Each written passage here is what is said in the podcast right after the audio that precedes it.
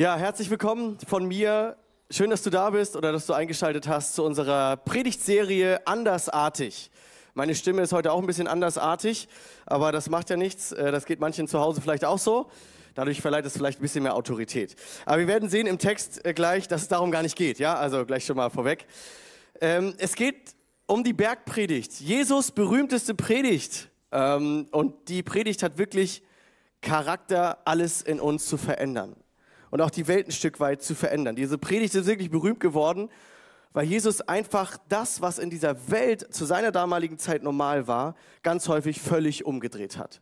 Und auch heute in unserem Text wird es dieser, wieder der Fall sein. Und ich bin total gespannt mit euch in dieses Kapitel von ähm, Matthäus 6, 1 bis 18 zu gehen. Wer eine Bibel hat, kann diesen Text schon mal ausschlagen. Wir werden uns also heute hauptsächlich und eigentlich nur in diesen Versen aufhalten. Und ich möchte starten mit einer Frage an dich. Wie sieht es eigentlich mit deinem Glauben aus? Erlebst du Gott in deinem Alltag? Erlebst du Gott als ein Belohner? Erlebst du ihn überhaupt konkret? Oder würdest du sagen, ja, dein Glaube ist gerade so, ach, ich weiß nicht genau. Alle erzählen immer von Gott, ich komme hier sonntags manchmal hin oder in die Kirche oder so, aber irgendwie fühlt sich Gott so weit weg an. Kennst du dieses Gefühl? Irgendwie weiß ich gar nicht, was steckt dahinter. Und wo ist Gott überhaupt zu finden? Und selbst wenn du schon lange mit Gott unterwegs bist, kann es Zeiten geben, wo du denkst, Gott, irgendwie erlebe ich dich nicht so richtig. Und du kommst hier hin, du hörst dir eine Predigt an, du betest mit, du singst vielleicht sogar mit, aber in deinem irgendwie nicht so richtig zu erleben. Dann ist diese Predigt genau das Richtige für dich. Weil wir ein Geheimnis entdecken werden, wie Gott es möchte, wie Gott es möchte, uns zu begegnen. Wie er möchte, dass wir unsere Frömmigkeit leben. Und ich werde das heute ein bisschen erklären. Es geht um wahre und echte Frömmigkeit und um falsche Motivation. Um falsche, falschen religiösen Geist, der uns dazu bringen kann, aus falscher Motivation religiöse Übungen zu tun. So wie es damals leider auch bei den Pharisäern, eigentlich sehr streng gläubigen Leuten, der Fall geworden ist. Und vielleicht bist du gar nicht so gläubig aufgewachsen wie ich, und dann kennst du den Glauben auch als eher Institution einer Kirche oder so. Ja, da geht man hin an Weihnachten, Ostern oder so, holt sich so eine salbende Predigt ab, empfängt vielleicht das Abendmahl, betet gemeinsam das Vaterunser und dann geht man irgendwie nach Hause, aber Gott hat man nicht wirklich persönlich erlebt. Gott ist irgendwie was, das gehört so in die Kirche. Vielleicht bist du so aufgewachsen, vielleicht bist du aber auch anders aufgewachsen und hast dann gemerkt, so irgendwie bringt das alles gar nichts, ja? Ich zahle so meine Kirchensteuer, ich gehe mal in die Kirche, aber Gott, er ist irgendwie so fern. Und ich möchte dich heute einladen, Gott wirklich als dein Belohner zu erleben. Vielleicht ist das ein Gedanke für dich, hä, Belohner, wieso, was, hä? Verstehe ich gar nicht, der vielleicht für dich neu ist. Aber dazu müssen wir in diesen Text einsteigen und der ist echt genial und daraus erarbeiten, was Gott, wie Gott uns begegnen möchte. Wie viel Frömmigkeit steckt in deinem Alltag? Es kann passieren, ich glaube, dein Alltag, und das ist meine These für die Predigt heute, dein Alltag zeigt deine Beziehung zu Gott. Und die Frage ist einfach, ist dein Glaube oberflächlich. Weißt du, in der Kirchengeschichte ist es immer so passiert, wenn der Glaube ein Stück weit zum Mainstream wurde, sich also so religiöse ähm, Institutionen gegründet haben, es so ein bisschen en vogue war, also modern war, dass alle ein bisschen glauben, dass die Religion irgendwie zur Oberflächlichkeit geführt hat. Aber unser Text wird zeigen, dass echter Glaube in die Tiefe geht, dass er ins Herz geht, dass er ins, im Alltag sein will, dass er echt ist und dass er persönlich ist und dass wir ernsthaft Gott erleben können. Und das ist diese These am Anfang unseres Textes, die Jesus einfach mal so raushaut. Jesus sagt zu seinen Jüngern, also er hat die versammelt um sich herum. Später erfahren wir, es haben noch viel mehr Leute zugehört bei dieser Predigt und sie ist berühmt geworden. Jesus zieht sich zurück und sagt zu seinen Jüngern, also zu den Leuten, die Jesus Schüler waren, die ihm nachgefolgt sind, die an ihn glauben, er sagt, hütet euch vor der Frömmigkeit. Er hütet euch, eure Frömmigkeit vor den Menschen zur Schau zu stellen. Hm? Wie, wie macht man das? Warum? Was meint Jesus damit? Naja, es ist so im, in, im, im alten Jerusalem, im alten Israel, da war Religion sehr stark prägend und sehr in und sehr klar dazugehörig. Und es gab ganz strenge religiöse Menschen, das waren die Pharisäer zum Beispiel, die Schriftgelehrten, die haben ihre Geistlichkeit vor sich hergetragen. Die haben also immer gezeigt, wenn sie gespendet haben. Und es gab sogar Posaunen, die dann erklangen, wenn sie in der Synagoge richtig tolle Almosen äh, gebracht haben. Ja, dann oder sie haben immer gesagt, ey, wir fasten zwei Tage in der Woche. Haben sie wirklich getan und haben das immer erzählt und alle so, boah, ey, sind die krass heilig, ja? Oder sie haben immer gebetet und gerne, vor allem gerne öffentlich, so in der Synagoge, auf den Straßen, ganz heilige Gebete. Die kannten das Alte Testament, also den ersten Teil der Bibel, richtig aus auswendig und haben das schön zur Schau gestellt, wie sie beten können. Und Jesus sagt, hütet euch davor, geistliche Disziplin zu tun, um sie zur Schau zu stellen vor anderen Menschen. Vielleicht ist dir das ein bisschen fremd. Ja, vielleicht sagst du, boah, das fällt mir jetzt gar nicht ein, mich auf die Straße zu stellen und vor allem zu beten. Ist vielleicht ein bisschen das, das kommt dir vielleicht ein bisschen fremd vor. Aber selbst wir müssen manchmal darüber nachdenken, wie ist es mit unserer Motivation, ja? Also, warum sprechen wir wie Gebete? Warum sind sie manchmal so total heilig formuliert? Was ist unser Wunsch, dass danach jemand auf meine Schulter klopft und sagt, Markus, wow, ey, das ist so ein krasses Gebet, das habe ich noch nie so geil formuliert gehört. Oder, wow, Markus, das ist so toll am Text gepredigt. Ist das meine Motivation, warum ich hier vorne stehe?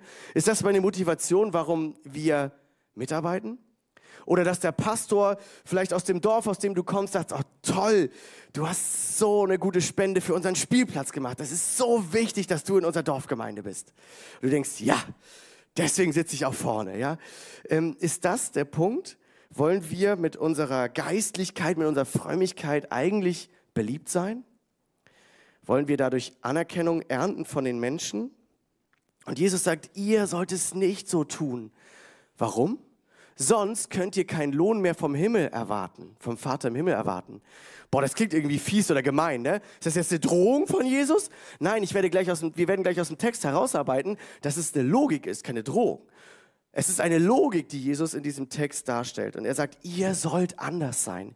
Ihr sollt es anders tun als dieser religiöse Mainstream, der einfach immer nur in die Synagoge kommt, um gesehen zu werden sondern ihr sollt es anders tun. Und wir werden dieses anders uns heute ähm, anschauen. Dankeschön. Ja, wir gucken uns jetzt den Text an in einer Übersicht. Weißt du, wir könnten jetzt den ganzen Text lesen, aber eigentlich ist der Text immer gleich aufgebaut. Und das hilft uns, wenn wir so mal in diesen Text reinschauen, zu schauen, dass es eigentlich immer nach einer gleichen Logik aufgebaut ist. Und diese Logik ist genial und die äh, die zeigt uns den Hauptgedanken des Textes und damit auch das, was Jesus, äh, was Jesus hier sagen möchte. Es geht um drei typische geistliche Praktiken, die jeder Jude getan hat. Also die gehörten von vorne bis hinten zu deinem Glaubensleben Lebens dazu. Und ich werde nachher sagen, warum ich auch glaube, dass es zu unserem Leben unbedingt dazugehören sollte. Und Jesus sagt drei, an diesen, anhand dieser drei Beispiele, wie man es nicht machen soll. Er sagt, wenn du deine Almosen oder deine Spenden, kann man es auch übersetzen, oder deine Gabe, wenn du sie gibst, dann sollst du nicht vor dir her posaunen lassen, wie die Heuchler tun in den Synagogen und auf den Gassen, damit sie von den Menschen gesehen werden. Dieser Satz wiederholt sich immer wieder, bei jedem dieser geistlichen Disziplinen, damit sie von den Menschen nicht gesehen werden. Du sollst nicht beten, damit du von den Menschen gesehen wirst. Und du sollst auch nicht fasten, damit du den Menschen als Fastender erscheinst. Das, also hier vorher die Zahlen zeigen die Verse, könnt ihr genauso nachlesen. Also es ist immer das gleiche Prinzip. Jesus sagt, wenn du das tust, dann tu das doch nicht, um Anerkennung für deine Geistlichkeit zu bekommen. Denn die Konsequenz ist davon, dass, wahrlich, ich sage euch, sagt Jesus, sie haben ihren Lohn dahin. Warum ist eigentlich Logik? Denn die Logik ist, du willst mit deinen geistlichen Übungen eigentlich letztendlich ganz tief in deinem Herzen, wenn du ehrlich reflektierst, die Anerkennung von Menschen. Und die kriegst du auch. Also das, was du willst, kriegst du auch. Du suchst gar nicht so richtig Gott, sondern es ist dazu gekommen, dass es plötzlich so religiös angesehen war, das zu tun und du gemerkt hast, boah, Leute feiern das, wenn ich das tue, wenn ich poste, wie viel Bibelverse ich heute gelesen habe oder dass ich wieder gefastet habe, 30 Tage lang und alle sagen, boah, Markus, ey, krass, das könnte ich gar nicht und so. Und Jesus sagt, hey, wenn du das so tust, letztendlich um die Anerkennung von Menschen zu bekommen, von deinem Pastor, von deinen Ältesten, von deinen Eltern, dann ist dein Lohn damit schon weg. Denn dein, das, was du willst, hast du bekommen. Du willst nämlich eigentlich Anerkennung von Menschen und nicht Gott suchen. Du suchst die Belohnung von Menschen statt die Belohnung von Gott. Du suchst den Beifall von Menschen statt die Belohnung vom Vater im Himmel. Und jetzt sagt Jesus, macht es anders. Ihr sollt es jetzt andersartig machen. Und das sind dann die nächsten Verse, wo auch immer wieder das Gleiche vorkommt, immer das gleiche Muster. Jesus sagt, wenn du Almosen gibst, in Vers 3, so soll deine linke nicht wissen, was deine rechte tut. Also wenn du es gibst, dann soll es nicht alle sehen, sondern möglichst nicht mal die linke Hand hat das mitgekriegt, was du gerade gegeben hast. Das ist das Bild, ist zum Sprichwort geworden, auch bei uns. Äh, wir werden gleich sehen, wie man diese ganzen Prinzipien auch übertreiben kann, aber erstmal weiter. Wenn du betest, sagt Jesus, dann geh in deine Kammer und schließ deine Tür und dann bete zum Vater. Und auch hier wieder das gleiche Wort, der im Verborgenen ist. Gott ist im Verborgenen. Gott ist da, wo es keiner sieht. Gott sieht es, wo es kein anderer sieht.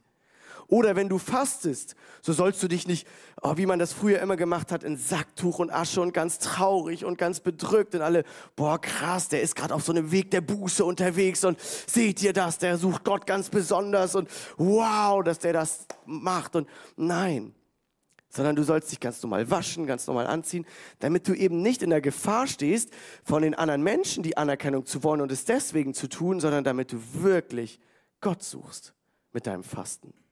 Weil Gott sieht dein Herz. Gott ist es nicht so wichtig, kommst du jetzt jeden Sonntag hier hin, damit, damit alle das sehen. Oder kannst du schön zu mir sagen nachher, Markus, boah, weißt du was, ich habe heute Morgen zehn Kapitel in der Bibel gelesen. Ich kannte mal einen Leiter, der hat das ein paar Mal vor sich hergetragen. Und das hat mir irgendwie so Druck gemacht. Er hat immer gesagt, boah, das ist so cool. Zehn Kapitel lese ich jetzt jeden Morgen. Ich denke immer, boah, das schaffe ich gar nicht. Ich habe mich gefragt irgendwann, wenn ich diesen, als ich diesen Text gelesen habe, warum sagt er das eigentlich immer allen? Ich glaube, das ist eine Gefahr, gerade von uns Leitern, die vorne stehen, ist es eine Gefahr, dass man etwas tut, damit andere sagen, wow, was für ein Vorbild. Das ist eine Gefahr. Also ich kenne die Gefahr. Es gab eine Zeit in meinem Leben, würde ich sagen, da habe ich mehr öffentlich in der Gemeinde gebetet als zu Hause gebetet. Und ich habe gar nicht gemerkt, dass da irgendwie eine Schieflage passiert. Dass mein Glaube auf einmal zu etwas, naja, Öffentlichen geworden ist, statt etwas Persönliches zu sein. Das meint nicht, dass es wichtig ist, nicht auch in die Gemeinschaft zu gehen. Das meint übrigens hier auch nicht, dass wir nicht mehr öffentlich beten können. Und jetzt haben wir hier wieder ein par excellence Beispiel, wie man Bibelverse einfach so aus dem Text reißen kann, um dann ohne den Kontext zu verstehen. Es gibt nämlich Leute, die zum Beispiel aus dem, aus dem Vers über dem Spenden geben gemacht haben, ja, wenn meine, Recht, wenn meine Linke nicht sehen soll, was meine Rechte tut, ja, dann darf ich nicht mehr per Überweisung Dauerauftrag spenden. Also manche spenden nicht per Dauerauftrag, weil sie sagen, ja, das sehen ja dann Menschen. Aber das ist damit gar nicht gemeint, weil du siehst das im nächsten Beispiel, da ist es noch einfacher deutlich zu machen. Ja, wenn Jesus jetzt sagt, wir sollen in der Kammer beten, dann dürfen wir nicht mehr öffentlich beten oder was? Denn also die Gebetsgemeinschaft ab heute abge, äh, äh, machen wir nicht mehr, ne? Nein, das, wenn wir im Neuen Testament in der ganzen Bibel schauen, natürlich haben Menschen in Gemeinschaft gebetet. Natürlich sollen wir und dürfen wir und wollen wir öffentlich beten. Darum geht es nicht. Es geht um das Prinzip dahinter wenn du fastest, ist es genau das Gleiche. Wenn ich dich jetzt frage, boah, cool, du fastest gerade, äh, wie machst du das? Und dann sagst du, oh nein, nein, nein, nein, das solltest du gar nicht wissen. Woran hast du es erkannt? Ich habe mich extra gewaschen, mein Haupt habe ich gesalbt. Ich sag, du stinkst aus dem Mund. Oh nein, das hätte ich auch noch ein Kaugummi. Ich weiß gar nicht, ob man beim Fasten Kaugummi nehmen darf. Ach, egal. Also was ich sagen will, darum geht's nicht, dass du jetzt nicht mehr erzählen darfst, wenn ich dich frage, ob du gefastet hast, dass du sagst, ja, ich faste. Oder dass du, dass du auf einmal äh, nicht mehr den Zehnten äh, spenden darfst per Dauerauftrag, sondern immer nur in unsere Kiste tun darfst. Kannst du auch gerne machen. Aber darum geht's gar nicht. Den Zehnten hat sowieso jeder gegeben im Volk Israel. Das gehörte standardmäßig dazu. Es geht um deine Motivation. Wisst ihr, da verstehen wir häufig jüdische Lehre auch nicht. Also jüdische Lehre im Sinne von jüdischen Predigten. Was Jesus hier tut, ist klassisch jüdisch. Er nutzt ein Gegenbeispiel, das im Extremen steht, um ein Prinzip deutlich zu machen. Das ist wie bei den Gesetzen im Alten Testament. Also hier meint es eben nicht, dass wir nicht mehr öffentlich beten dürfen, dass du jetzt nur noch in deiner Besenkammer beten darfst. Nein, darum geht es nicht. Es geht um deine Motivation. Warum betest du? Versteht ihr das Prinzip? Es geht also um ein, ein, ein klares Prinzip, das Jesus hier an Beispielen deutlich machen will. So, das war als kurzer Exkurs, wie man den Text falsch verstehen darf. Hinterfrage dich einfach, warum du etwas tust. Denn Jesus lädt dich hier mit einer richtig coolen Verheißung ein. Und ich liebe das. Und ich habe das irgendwie neu für mich entdeckt in den letzten Jahren. Jesus sagt, und der Vater, der im Verborgenen sieht, man kann auch sagen, der im Verborgenen ist, wird dir vergelten. Hä? Kennst du diesen Gedanken? Da ist Gott, der doch eigentlich heilig ist, der, der unfassbar unnahbar ist, der wirklich weit weg ist und der soll auf einmal da persönlich in deinem Alltag, in deinem Verborgenen, ist er da? Das ist ein revolutionärer Gedanke gewesen. Vielleicht kommt er dir jetzt nicht so neu vor, aber für die Juden war der revolutionär. Was? Nicht nur im Tempel ist Gott da? Was? Nicht nur in der Synagoge ist Gott da? Er ist bei mir im Verborgenen da, wenn ich ihn suche? Nicht nur, wenn der Priester anwesend ist, nicht nur, wenn die Leviten anwesend sind, nicht nur, wenn irgendwo in der Nähe die Stiftshütte ist, nein, bei mir im Privaten ist Gott da. Hey, und er will mich belohnen, er will mir vergelten, das bedeutet, er will belohnen. Wow, hä? Das ist krass. Und ich glaube, wir entdecken das häufig viel zu wenig. Und es, ich möchte dich heute unbedingt dazu mitnehmen, wie du diese Belohnung entdecken kannst im Verborgenen. Gott zu begegnen im Verborgenen geht über die richtige Herzenshaltung und eben über solche geistlichen Praktiken. Und ich habe schon angedeutet, ich habe die in den letzten Jahren sehr stark neu für mich entdeckt und will euch gleich damit reinnehmen. Aber jetzt hier schon mal ein Zwischen, Zwischenfazit. Religiöse Menschen suchen gern die Anerkennung der Menschen. Aber wenn wir wahrgläubig sind, dann suchen wir mit echtem, ehrlichem Herzen unseren Vater im Himmel. Dann haben wir eine persönliche Beziehung zu Gott. Hast du diese persönliche Beziehung zu Gott? Und vielleicht sagst du jetzt, hm, ja, aber was bringen denn diese geistlichen Übungen überhaupt? Hm, warum will Gott diese geistlichen Übungen? Was soll das? Wenn du vielleicht so ein bisschen parallel gerade schon im Text mitgelesen hast, da steckt auch das Vaterunser drin. Und vorher sagt Jesus, ja, ihr sollt nicht so plappern wie die Heiden. Also den Text werden wir heute nicht schaffen, genauer anzugucken, weil wir haben die, das andere Prinzip, das es heute im Fokus steht. Aber Jesus sagt, hier nochmal im Text, dass Gott, der Vater, schon weiß, was wir brauchen. Und dann habe ich mich gefragt in der Vorbereitung hier auf diese Predigt, ja, wenn Gott schon weiß, was wir brauchen, warum beten überhaupt? Warum beten wir überhaupt? Oder warum spenden wir überhaupt? Kennst du diese Gedanken? Ja, spenden könnte Bill Gates oder so, ja? Der hat ja auch Geld. Der hat eine Stiftung, das bringt was. Aber ich mit meinem Studentenhungerlohn oder mit meinen Sozialgeldern, ich spenden, das bringt ja gar nichts, ne? Kennst du solche Gedanken? Oder beten. Wenn Gott, wenn Jesus sagt hier im Text, ja, der Vater kennt doch eh schon unsere Bedürfnisse, warum soll ich denn beten? Ist auch anstrengend, sich Zeit nehmen, hinsetzen, beten und dann runterrattern und nächsten Tag wieder runterrattern, die gleichen Gebetsanliegen. Und ich komme mir manchmal vor und denke, Gott, äh, hä? Das habe ich dir gestern, das gleiche habe ich dir gestern schon mal gesagt, ne? Und muss ich das morgen jetzt schon wieder machen oder was? Wozu beten? Und das gleiche ist doch beim Fasten. Was, lieber Gott, soll dir das bringen, wenn ich jetzt hungere? Also, was soll das bringen? Gut, es ist modern, ne? dann kann ich mich so entschlacken oder was man heute sagt. Ja? Das heißt, dann, das werde ich gesund. Ja, deswegen kann ich es vielleicht machen. Aber für dich, hä? Gott, was soll es bringen, wenn ich nichts esse? Ja, was, was soll das dir bringen? Mache ich mich dadurch irgendwie gerechter vor Gott? Ähm, findet das Gott irgendwie toll? Muss ich mir damit was erarbeiten? Muss ich mir da seine, äh, mein, mein Glauben verdienen oder ähm, belohnt er mich dann mit ewigem Leben, weil ich das tue? Wenn du häufiger in unserer Gemeinde bist, weißt du, nein, das wäre die völlig falsche Lehre. Das sagt das Neue Testament eben nicht, sondern wir sind von Gott aus Gnade gerettet, also als unverdientes Geschenk. Wir müssen nicht religiöse Übungen tun, um uns vor Gott gerechter zu tun. Ja, aber warum sollen wir sie dann überhaupt machen? Und vielleicht bist du so ähnlich aufgewachsen wie ich, dass ich deswegen auch nicht so viel damit anfangen konnte. Gott zu suchen mit solchen religiösen Praktiken oder mit solchen geistlichen Praktiken. Warum? Und wir wollen uns die jetzt ein bisschen genauer anschauen und wollen ein, ein wichtiges Prinzip, das wir in der Bergpredigt einfach so überlesen. Davon bin ich überzeugt, dass 99 Prozent von uns das einfach überlesen, das Wort, was in der Bergpredigt aber auffällig häufig vorkommt. Ich glaube 18 Mal. Und das Wort für Gott kommt zum Beispiel im Alten Testament fast nie vor. Und das ist der Schlüssel. Das ist der Schlüssel für unseren Text. Warum wir mit geistlichen Übungen Gott begegnen, ist, weil dort steht, er ist unser Vater.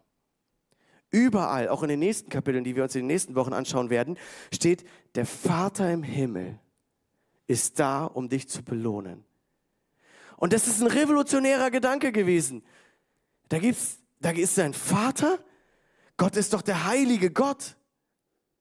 Aber er will dein Vater sein. Eine persönliche Beziehung zu Gott zu haben, ist in den antiken Religionen revolutionär gewesen. Das hattest du nicht. Du kanntest froh sein, wenn du die Gunst des Gottes hattest. Wenn du irgendwelche Gesetze einhalten musstest und dann nicht einen auf den Deckel gekriegt hast. Du konntest froh sein, wenn der Gott in seiner Willkür in den antiken Religionen, in Assyrien, Babylonien, bei den Römern, egal wo, bei den Griechen, wenn du wenn du irgendwas getan hast und er dann dir wohltätig war, aber dass jemand mit dir in Dialog kommt, dass er dein Vater sein will, dass er dich belohnen will, einfach nur weil du ihm begegnest, war revolutionär.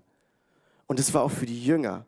Und das sollte auch für uns revolutionär sein. Also nimm dir jetzt einen Stift und unterstreiche überall, wo Vater im Himmel steht. In der Bergpredigt. Vater im Himmel ist. Der Vater, der im Himmel ist, kommt dir nah. Und das ist der Punkt warum wir geistliche Übung tun sollen, weil es bedeutet, mit Gott Zeit zu verbringen, wie zu einem Vater. Sich leer zu machen, um mit Gott Zeit zu verbringen. Wisst ihr, was mir aufgefallen ist? Bei all diesen drei äh, geistlichen Praktiken, Geben, Beten und Fasten, gibt es ein ähnliches Muster. Schau, beim, beim Geben, was tust du da? statt zu konsumieren, was dir immer gehört, also dein Geld, dein Geld, dein Geld, mein Geld, mein Geld, mein Geld, fängst du auf einmal an zu geben. Und das Gleiche ist beim Beten. Statt immer mehr aufzunehmen, Information, Information, Entertainment, Entertainment, gucken, Information, Information, fängst du auf einmal an, loszulassen. Du nimmst dir also Zeit, du schaffst Raum in dir, und das gleiche beim Fasten. Statt immer zu konsumieren, essen, essen, immer aufzunehmen, aufzunehmen, fängst du auf einmal an, dich ein Stück leer zu machen, Raum zu schaffen. Spannend, oder? Bei all diesen drei geistlichen Praktiken sehen wir ein gleiches Prinzip. Weißt du, in unserer Welt gibt es so viele Möglichkeiten wie nie zuvor, dass du ganz viel Geld verdienst für dich. Du kannst anlegen, du kannst investieren, du kannst ganz, ganz viel Geld verdienen. Alle Türen stehen dir offen. In unserer Welt gibt es nie so viele, äh, gibt es zum ersten Mal so viel Informationszugänge wie nie zuvor. Die Informationsflut und vor allem die Schnelligkeit, wie du dir und wo du dir überall Informationen reinziehen kannst und wie du dich füllen kannst mit Entertainment, mit Medien, mit Nachrichten, mit Infos, mit Wissen, mit Erkenntnissen, ist nie so wie vorher. Und die Verfügbarkeit von Lebensmitteln ist noch nie so groß wie heute. Spannend, oder? Und normalerweise sagt unsere Welt, nimm dir alles, was du kriegen kannst. Das ist doch wahre Freiheit, oder? Alles zu nehmen, wann ich es will und wo ich es will. Also sprich, ich komme aufs Sofa, zack, Fernseher an, Netflix, zack, Handy raus. Ich setze mich auf Toilette, zack, Handy raus kurzer Dopaminkick, wieder irgendeine Info gelesen, wieder irgendeine WhatsApp gelesen, wieder irgendwas kurz gepostet. Du hast immer über alles verfügbar. Immer überall alles verfügbar. Und das Spannende ist doch, das Gegenteil sind die geistlichen Übungen. Die geistlichen Übungen machen das Gegenteil. Statt etwas aufzunehmen, lassen wir etwas los. Und es ist mir nochmal so krass bewusst geworden. Unser Vater will, dass wir lernen, etwas loszulassen, damit wir Raum schaffen, um Gott, den Vater, überhaupt erleben zu können. Dass überhaupt Platz in uns drin ist. In unserem Seele, Geist und Körper ist häufig kein Platz mehr. Wir fressen uns voll mit allem. Da ist gar kein Platz, da ist kein Raum, dass Gott dir begegnet und mir begegnet, weil wir uns immer mehr reinziehen, statt etwas loszulassen. Und ich habe das hier nochmal zusammengefasst in dieser Tabelle. Weißt du, diese drei geistlichen Übungen sind alle dafür da, nicht damit du dich vor Gott gerechter machst, sondern damit du Gott begegnest, damit du frei wirst, damit du lernst loszulassen, zu verzichten. Und weißt du, was du damit tust? Damit schaffst du die Möglichkeit, Gott Raum zu geben. Zu sagen, Gott, jetzt lass ich los, jetzt gebe ich mal ab. Jetzt esse ich mal nicht immer als Belohnung. Weißt du, wir sind ja so typisch, wenn wir einen strengen, äh, einen schwierigen Arbeitstag hatten, was machen wir? Wir belohnen uns mit einem richtig leckeren Essen. Oder eine ganz schwierige Sitzung, so eine ganz, ganz lange Sitzung. Worauf freuen wir uns? Aufs Buffet. Ja, weil danach haben wir auch verdient. Wir arbeiten hart, danach muss gut gegessen werden. Oder wir haben heute hart gearbeitet, worauf freuen wir uns? Auf den richtig geilen Film abends. Haben wir uns verdient, oder? Klar, kannst du machen. Ich sage gar nicht, dass du es nicht darfst. Ne? Sagt die Bibel auch nicht. Aber weißt du, so funktioniert unsere Belohnung. Unser Belohnungssystem sagt immer mehr. Ich arbeite mehr, also will ich mehr essen. Wenn ich mehr esse, bin ich sowas von vollgefressen, dass ich dann nur noch naja, was konsumieren kann, was sehr passiv ist, nämlich Medien. Für alles andere fühle ich mich nicht mehr fähig, so, ja. Also, das ist so ein, so ein Kreislauf, wo Gott sagt, unterbrich den doch mal. Was ist, wenn du zu viel arbeitest und dir zu viel Gedanken machst, immer um deine Investition, immer um dein Geld? Kann es sein, dass du mal loslassen musst? Dass du den Blick für dein Umfeld völlig verloren hast? Das fand ich so spannend zu entdecken. In unserer Welt geht es ums Reinziehen, ums Konsumieren bei Gott möchte er uns beibringen, und das ist letztendlich für uns genauso wichtig zu lernen, wie vieles anderes an biblischen Prinzipien ist, zu lernen, loszulassen, zu verzichten, Genügsamkeit, Selbstbeherrschung. Das sind alles Lernprozesse, die daraus resultieren. Aber das ist nicht der primäre Grund. Weißt du, die Medizin heute würde alle drei Übungen genauso oder die, die Aufmerksamkeitscoaches, die es heute gibt und so, die würden die alle bestätigen, dass das gesund ist, das drei, diese drei Dinge zu tun. Geben, beten, fasten. Also die horizontale Ebene ist quasi wissenschaftlich belegt, dass das gut tut für dich. Aber das ist ja nicht der primäre Grund für uns Christen. Wir wollen damit Gott begegnen. Die horizontale Ebene und die vertikale Ebene kommt in diesen geistlichen Praktiken zusammen. Und wir schaffen Begegnungsmomente mit unserem Vater im Himmel, damit er uns belohnt. Für eine Zeit lang leer. Für eine Zeit lang komplett aufnahmefähig für Gott. Ich habe in den letzten Jahren das ein bisschen für mich entdeckt. Ich habe neue Gewohnheiten eingebaut. Ich habe mal gelernt zu fasten. Ich kannte das gar nicht. Gott wirklich zu suchen da drin, ähm, bei, den, bei den Almosen muss ich sagen, da bin ich ein bisschen hinterher, da geht es ganz häufig nur um meine Investition. Vielleicht hast du auch an einem dieser drei Bereiche einen Mangel und merkst, ja, das muss ich eigentlich neu zu einer geistlichen Gewohnheit machen. Und es ist nie zu spät anzufangen, geistliche Praktiken zu erlernen. Ich habe euch hinten so Handouts ausgedruckt aus dem äh, Abendbibelschulunterricht, wo ich das äh, Fach unterrichtet habe. Und wenn du nicht dabei warst, dann nimm dir solche Zettel mit, da erkläre ich dir, wie du neue Gewohnheiten eintrainieren kannst, wie du geistliche Praktiken neu für dich entdecken kannst. Und zwar eine habe ich ganz konkret aufgeführt, das ist die stille Zeit, die für uns ein Klassiker ist, aber die wir auch häufig ganz neu als lohnende Werte Zeit entdecken müssen. Ich weiß nicht, wie es bei dir in einem dieser drei Praktiken gerade aussieht, aber es ist nie zu spät, Gott Raum zu schaffen in deinem Alltag, weil er möchte dir begegnen. Wenn wir loslassen, will er uns geben. Wir denken, wir belohnen uns durch mehr, aber Gott belohnt uns im weniger. Spannend, oder? Hey, und wie steht es da bei dir? Sagst du auch, dazu habe ich gar keine Zeit. Wann soll ich denn noch fasten? Ich muss ja Leistung bringen in der Familie. Ich muss Leistung bringen auf der Arbeit. Ich muss Leistung bringen auf der Schule. Fasten, das ist anstrengend. Da kriege ich Kopfschmerzen und so. Kennst du die Gedanken? Oder wann soll ich bitte noch was spenden an Almosen? Am Ende des Monats ist noch ganz viel, wie sagt man das? Äh, ist noch ganz viel, wenig Geld übrig, ne? Ihr wisst den Spruch, ich kriege den gerade nicht raus. Also, ne, ich habe ich hab kein, Geld mehr, kein Geld mehr übrig am Ende des Monats. Oder wann soll ich noch beten? Der Tag ist so anstrengend, ich schlafe so schlecht, ich schlafe so wenig und dann muss ich ja auch Energie haben für den Tag und dann muss ich direkt anfangen zu arbeiten und dann sind so viele Termine und wann soll ich denn noch beten? Kennst du solche Gedanken?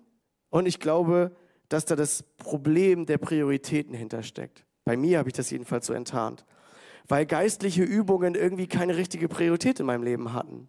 Die standen nicht oben, die waren irgendwie so nice to have, mal irgendwie auf einer Freizeit oder irgendwie mal am Wochenende, wann es gepasst hat. Und wir werden nächste Predigt was über Prioritäten hören, über Sucht äh, als trachtet zuerst nach Gottes Gerechtigkeit. Kommt übrigens, ist das übrigens das gleiche Wort wie bei unserem Text in Frömmigkeit. Ist total spannend. Gott sagt, Jesus sagt, mach das doch zu deiner ersten Priorität. Fang doch damit als erstes an. Bau das doch ein in deinen Alltag. So würde ich das übersetzen. Und ich möchte dich einladen, das zu tun. Und ich möchte zum Schluss kommen. Ähm, John Makoma sagt in seinem Buch Das Ende der Rastlosigkeit, wo er beschreibt, dass wir einfach viel zu schnell leben, unser Leben so vollballern, meinen, alles mitmachen zu müssen, überall dabei sein zu müssen. Beschreibt er in seinem Buch das große Problem, dass wir einfach keine Zeit und keinen Raum mehr haben, unsere geistliche Beziehung zu Gott zu pflegen. Und dass uns so viel dabei abhanden kommt, dass wir so viel dabei verpassen. Und dann macht er so ein kleines Zwischenkapitel und ich kann euch das Buch wirklich empfehlen. Ähm, und er sagt, durch geistliche Übung schaffst du Zeit und Raum, um in der Tiefe Gott selbst zu begegnen. Geistliche Übung, und damit möchte ich diesen Teil zusammenfassen, tun wir nicht, um Gott oder Menschen zu gefallen, sondern um von Gott inspiriert, erfüllt und verändert zu werden. Und vielleicht ist es für dich heute drüber, dran, drüber nachzudenken, dass du viel mehr in weltliche Gewohnheiten getappt bist, als du dir selber wahrhaben willst. Weißt du, ich will das in diesem Schaubild ganz einfach deutlich machen. Die Welt verspricht uns durch schnellen Konsum, dass wir so einen Dopaminkick im Gehirn bekommen. Aufs Handy gucken, eine Serie gucken, das ist das, was ich jetzt brauche. Mich schnell selbst befriedigen, das ist das, was ich jetzt brauche, damit ich einschlafen kann. Oder schnell einen Schluck Alkohol, das ist jetzt, was ich brauche nach der Arbeit, um runterzukommen. Anders komme ich nicht runter. Weißt du, das ist einfach ein System der Aneignung, der körperlichen Belohnungsaneignung. Und das wird zur Gewohnheit. Nur langfristig, und das soll dieser Pfeil darstellen, langfristig erfüllt dich das gar nicht. Langfristig erfüllen dich diese weltlichen Gewohnheiten, die du dir antrainiert hast, sie erfüllen dich nicht. Ich kann es dir versprechen.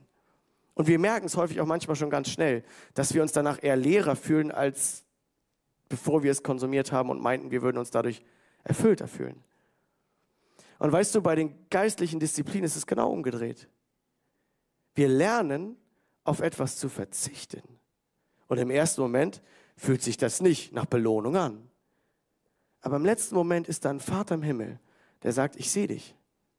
Ich sehe, dass du suchst, von mir erfüllt zu werden,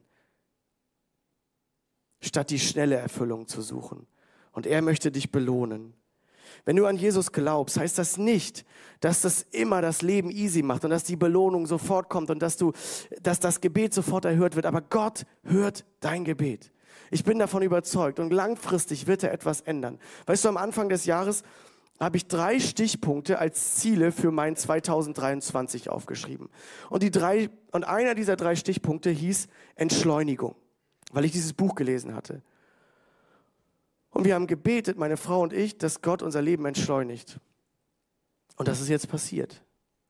Ist nicht ganz so schön, wie, wie man sich das so wünscht, vor allem für meine Frau, weil sie hat ihr Knie zerschrottet und jetzt operiert und wir hängen ganz viel zu Hause und ich kann das alles nicht tun, was ich sonst immer auf der Arbeit getan habe. Aber mir wurde so klar, Gott hat mein Gebet erhört. Und jetzt lerne ich zu entschleunigen. Gut, meine Frau muss das halt ertragen, aber wir haben ja gemeinsam gebetet, ja. Ähm, und sie entschleunigt auch total, ja. Ähm, müsst, gut, also das ist ja Gott. Ich, hab, ich war nicht schuld daran, ja. Ähm, ich, ich war das nicht, möchte ich jetzt hier für euer Zeug sagen. Aber wisst ihr, hey, Gott sieht, wenn wir beten. Immer wieder erlebe ich das, nicht immer so, wie ich es mir vorstelle, aber Gott sieht, wenn wir ihn suchen. Und ich habe angefangen, meine stille Zeit nicht zu machen, um euch zu sagen, boah, ich mache stille Zeit, sondern dazu kommen, zu Gott zu kommen und zu sagen, Gott, ich wünsche mir jetzt, dass du mir begegnest. Das ist mein Anfangsgebet. Nicht, oh, muss ich jetzt heute was lesen? Was muss ich jetzt wieder zwei Kapitel oder ein Kapitel oder wie viele Gebetsanliegen? Nein, ich suche dich, Gott. Ich will, dass du mir Kraft gibst für diesen Tag. Und wenn ich das mal ein paar Tage nicht geschafft habe, ja, Wayne. Die Pharisäer, die, äh, äh, die gehen zu, zu Jesus, sagen, deine Jünger fasten ja gar nicht so häufig wie wir. So mit meinen Worten gesagt. Und Jesus geht darauf gar nicht ein und sagt, sie werden schon fasten, wenn der Bräutigam weg ist. Es geht nicht darum, machst du das jetzt jeden Dienstag und Donnerstag oder so, sondern es geht darum, Gott zu suchen als dein Belohner und er wird dich sehen. Christen leben nicht für den Beifall, der Menschen, sondern für die Belohnung des Himmels. Und es heißt mal in Hebräer 11, Vers 6, ohne Glauben aber ist es unmöglich, Gott wohl zu gefallen.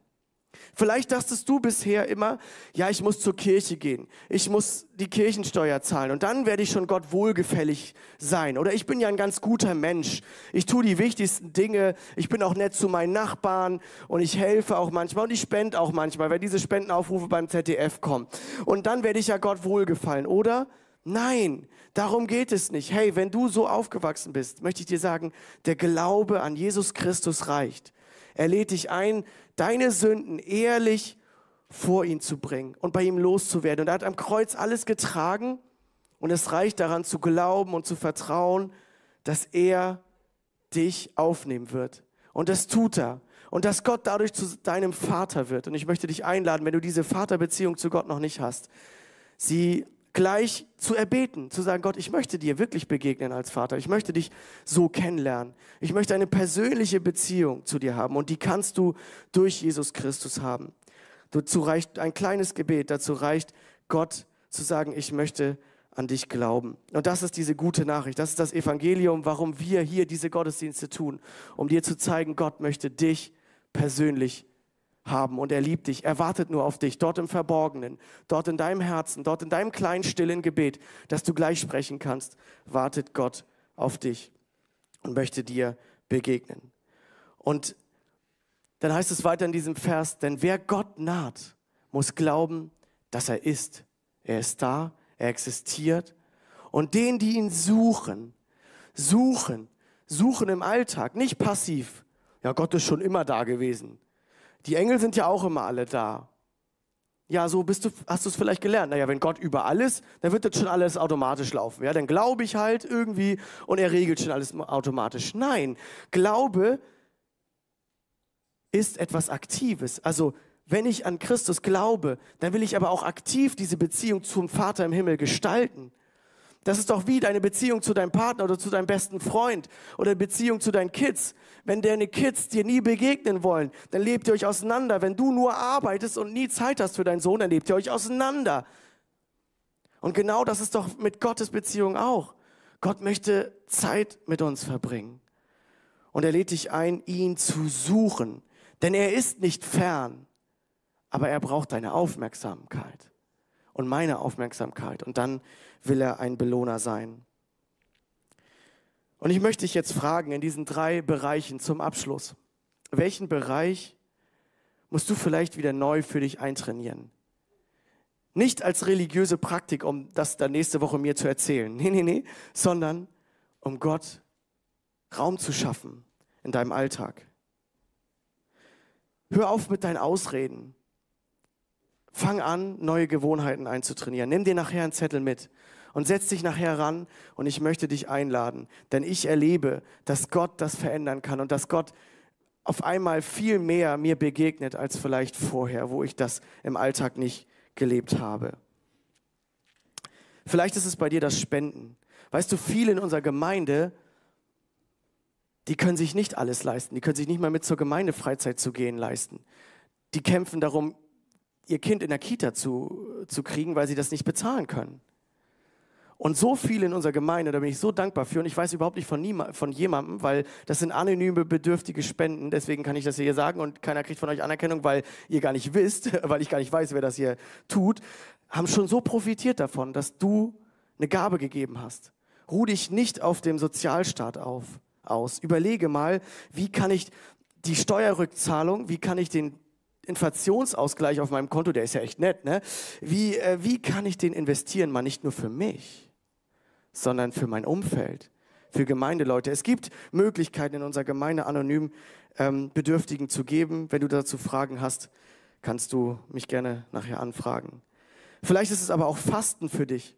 Vielleicht musst du Fasten ganz neu entdecken. Weißt du, Fasten in der Bibel ist in, hat Mose getan, ist bei Esther, ist bei Nehemia, ist bei Esra, ist bei Jesus, ist bei den Jüngern, ist bei den Aposteln, ist bei der Gemeinde. Weißt du, Fasten ist nicht eine altreligiöse, römisch-katholische Erfindung aus dem Mittelalter, sondern die, irgendwie haben wir diese geistliche Praktik nicht so richtig zu uns evangelikalen Gemeinden geschafft, rüber zu transportieren. Und ich habe den Eindruck, wir müssen sie neu entdecken. Weißt du, es wurde immer gefastet. Ich kann nicht auf jedes Detail jetzt genau eingehen von diesen Themen, auch wenn es euch oder mich interessiert, aber es wurde immer gefastet, wenn du eine besondere Situation hattest, ein, eine, eine besondere Offenbarung brauchtest, eine besonders schwierige Situation vor dir oder dem Volk stand oder eine besondere Buße nötig war, weil einfach viel schief gegangen ist, weil du Gott, dich völlig von Gott entfernt hast, dann wurde gefastet. Vielleicht ist das für dich neu dran zu entdecken. Oder vielleicht ist es erstmal dein persönliches Gebet. Meine Frau und ich haben eine neue Gewohnheit begonnen und sie ist wirklich umkämpft. Genau in dieser Zeit, wo wir entschleunigt wurden, haben wir gemerkt, boah, wir beten gar nicht mehr gemeinsam zusammen. Weil ja, wir haben keine Zeit dafür vorher gehabt. Stimmt natürlich nicht. Zeit nimmt man sich, nicht Zeit hat man. So, und wir haben, wir haben gesagt, ja, wir wollen wieder abends gemeinsam Gott suchen. Und es ist so umkämpft in unserem Alltag. Wir haben vier Kinder, es ist was los, es ist nicht langweilig bei uns ähm, und es ist umkämpft. Aber wir kämpfen darum, diese Zeit mit Gott zu suchen. Und ich möchte zum Schluss kommen. Und diese Frage dir stellen, was wäre, was wäre, wenn du Gott erleben kannst, wenn du Gott konkret als dein Belohner erfährst, was wäre, wenn er Segen für dich bereithält, dort im Verborgenen und nur sagt, ich bin da. Markus, ich bin da. Komm doch zu mir, verbring doch Zeit mit mir. Lass doch die ausreden, ich bin da, um dich zu belohnen.